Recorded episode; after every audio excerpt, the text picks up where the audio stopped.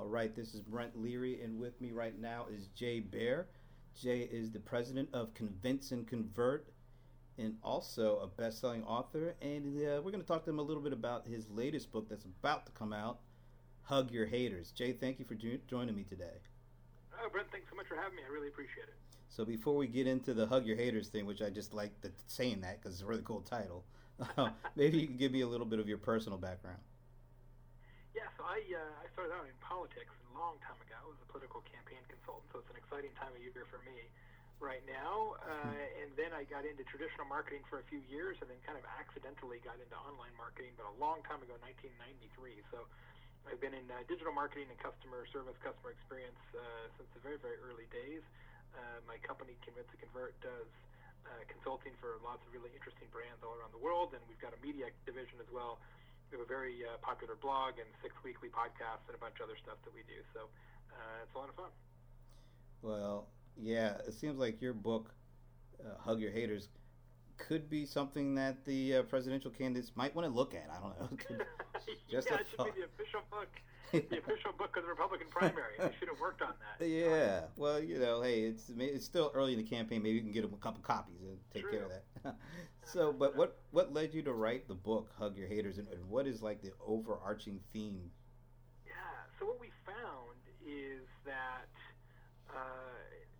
There's this collision between marketing and customer service and, and kind of how to handle customers, especially online, where more and more customers want to be uh, addressed. And, and so uh, I set out to, to write the book to kind of clear up some of that confusion and, and explain to companies how important it is to be answering customers uh, online where customer service is a spectator sport, right? Where it's you've got all these people watching how you handle it in Twitter and Facebook and uh, Yelp and TripAdvisor and all the other ratings review sites and discussion boards and forums. But what's crazy, Brent, is that a third of customer complaints are never answered ever, wow. and the overwhelming, the overwhelming majority of those are online, where it's public. We answer every private phone call, but we answer very few public complaints uh, online, and that's probably backwards, if nothing else. So I conducted a huge research project to really figure out what was going on, and then wrote a book about it it's kind of amazing that we're in 2016 and that's still the case. you know, it, it, yeah, absolutely. well, there's a, a, stat. It's not from my research. It's from Forrester uh, that I think really describes the state of the union particularly well. It says that 80% of businesses say that they deliver superior customer service, hmm. but only eight eight percent of their customers agree. So there wow. you have it. that sets the stage really well. Um, so let's talk about this whole idea of uh, you call them offstage haters, and yeah. what's the different, the significance of the motivation of offstage haters? So first of all, explain, kind of give us the idea of what an offstage hater is and what their uh, motivation for being an offstage yeah. hater is. So, so when we when I did the research for the book, we just asked people who complains and why and how and using what channels and to what end, and uh, discovered that there's actually different types of complainers, different types of customers who complain. And the offstage haters, we call them offstage because they complain in private. So they typically use the legacy channels. So they're using phone and email. They are slightly older um, than than the other group of haters, uh, a little less tech savvy, less likely to use social media but but it's not you know it's, it's, it's that's not a massive difference demographically. It's not like it's only parents and grandparents. Um, they just prefer to complain using those channels. But when they do that, when somebody calls or emails, what they expect and what they want is an answer, and that's true 90% of the time. So 90% of the people who complain in private want and expect an answer, and I'm sure that's true for you and for everybody you know, if you call a company, you expect them to answer. If you email them, they, you expect them to reply. It's just sort of how business works. Um, and for the most part, companies are pretty good at handling offstage haters because we've had you know decades worth of practice. Let's talk a little bit about on stage because I think those are the ones that you know are using these channels effectively to to at least voice their uh, displeasure. Um, but have on stage haters changed a lot over the years? Are they getting even more sophisticated with using these channels to express their hate? Absolutely, no question about it. The on-stage haters are slightly younger, a little less, or a little more tech savvy, I should say, a little more likely to use social media. Uh, the, the on-stage haters are the people who complain in public. So they complain in social media, review websites, uh, Yelp, TripAdvisor, etc., and on discussion boards and forums. And, and they are getting much, much more numerous, number one. So right now, as we're having this conversation, about two-thirds of all complaints are off-stage, phone and email. About a third uh, are on-stage, uh, social media, etc. But, but that, that ratio is changing very quickly because it is, of course, much faster and easier for consumers to complain on a mobile device in a mobile app as opposed to sitting down, crafting an email, waiting on hold to get the phone answered, etc. And so you're starting to see more and more people complaining uh, on stage and in many cases, uh, I'm sure you are familiar, maybe this has happened to you or anecdotally you know about it, people sometimes call or email, they don't like the answer that they got, so then they go to Twitter or Facebook and they get a better result there. And so that kind of story of, hey, if you really want help, go to Twitter, etc., uh, is, is causing some customers to, to choose on-stage channels uh, anyway because they think they're going to get better treatment. And you know, when you think about this demographically, right? So today's young people who are tomorrow's, you know, dominant consumer group, they're not going to call. I have two. I have two kids in high school at home.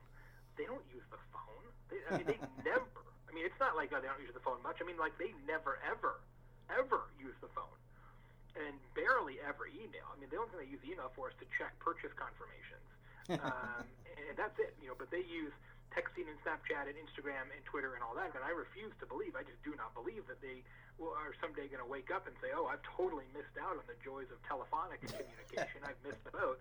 You know, let me get back into that. You know, it's just not going to happen, right? So if you still call your customer service department a call center, uh, you got a real problem. And, and customer service is being disrupted the same way that marketing has been disrupted.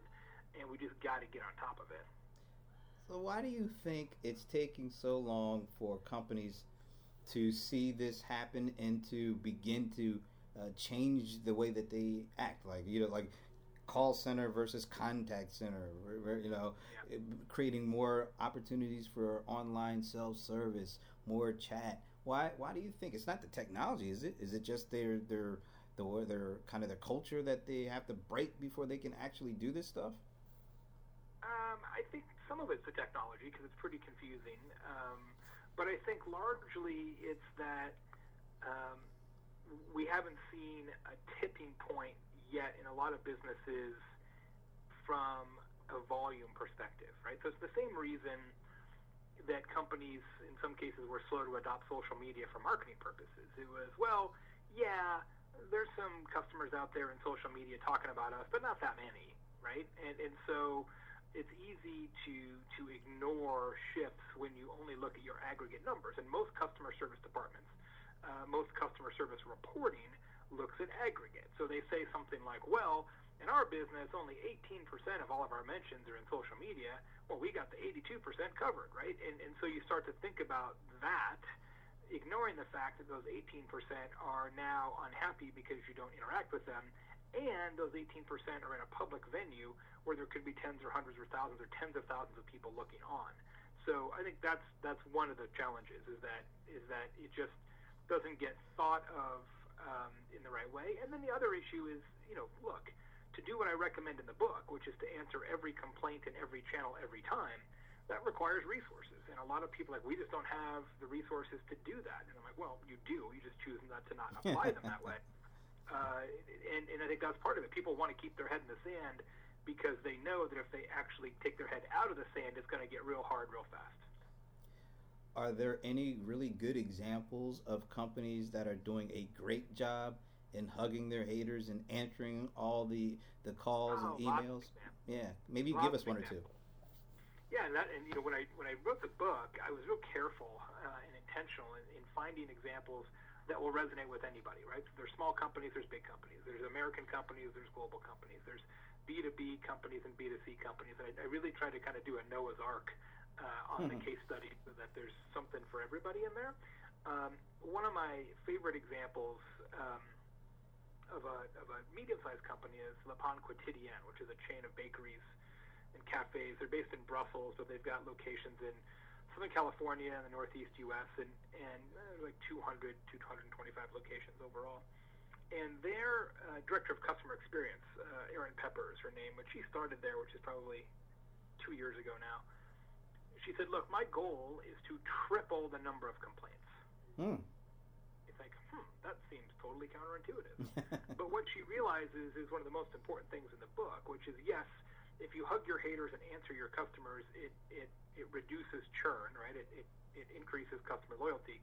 But just as important, it tells you all kinds of stuff that you need to know to make your business better. Every complaint is free market research. And, and she understands that. So, so they go out of their way to make sure that customers have the opportunity to tell them every time anything is less than perfect. So she has a whole program built around that. And what most people try to do, of course, is minimize the number of complaints.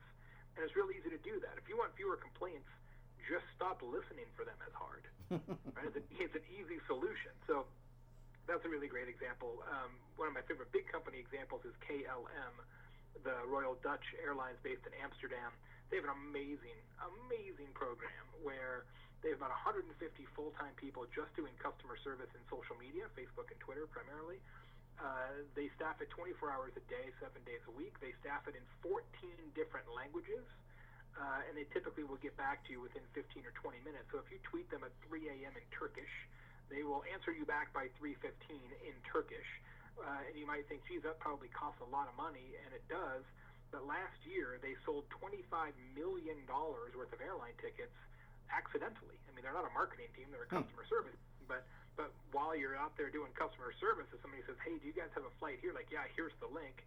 Ta-da! 25 million dollars. So it's a revenue positive customer service team that's as comprehensive as any in the world. Maybe you can give us uh, a pointer or two on how a smaller business could get started with this concept, with this philosophy, and executing on it. So, the first step is to have a real handle on on who's actually talking about you and where. And so you might think, well, sure, we know because we answer the phone and we answer email, but but you really have to write it down and, and, and do what we call an honesty audit in my company. So you say, okay, last month, how many phone calls did we get? What are the phone calls about? Let's categorize those, put them in a spreadsheet. How many emails did we get? What are those emails about? Categorize them, put them in a spreadsheet. How many times did people um, ask questions or complain in social media, Twitter, Facebook, etc.? Let's write that down. What about reviews? Did we get reviews on Yelp or places like that? Let's write those down, right? So you actually create uh, an audit of all the different ways that customers try to get in touch with you and then say, okay, well, did we handle these? And if so, how long did it take us? And did we do our very best job here? Are we are we treating customer service like marketing? Are we treating this like something that can set us apart from from other businesses, uh, or are we not? That's the best place to start. Having a great conversation with Jay Baer, president of Convince and Convert. Jay, where can people learn more about the book? Uh, hugyourhaters.com is the official website for the book. All kinds of free stuff there, uh, and then you can get the book either there or anywhere that books can be acquired these days Amazon, Barnes Noble, Airport, whatever.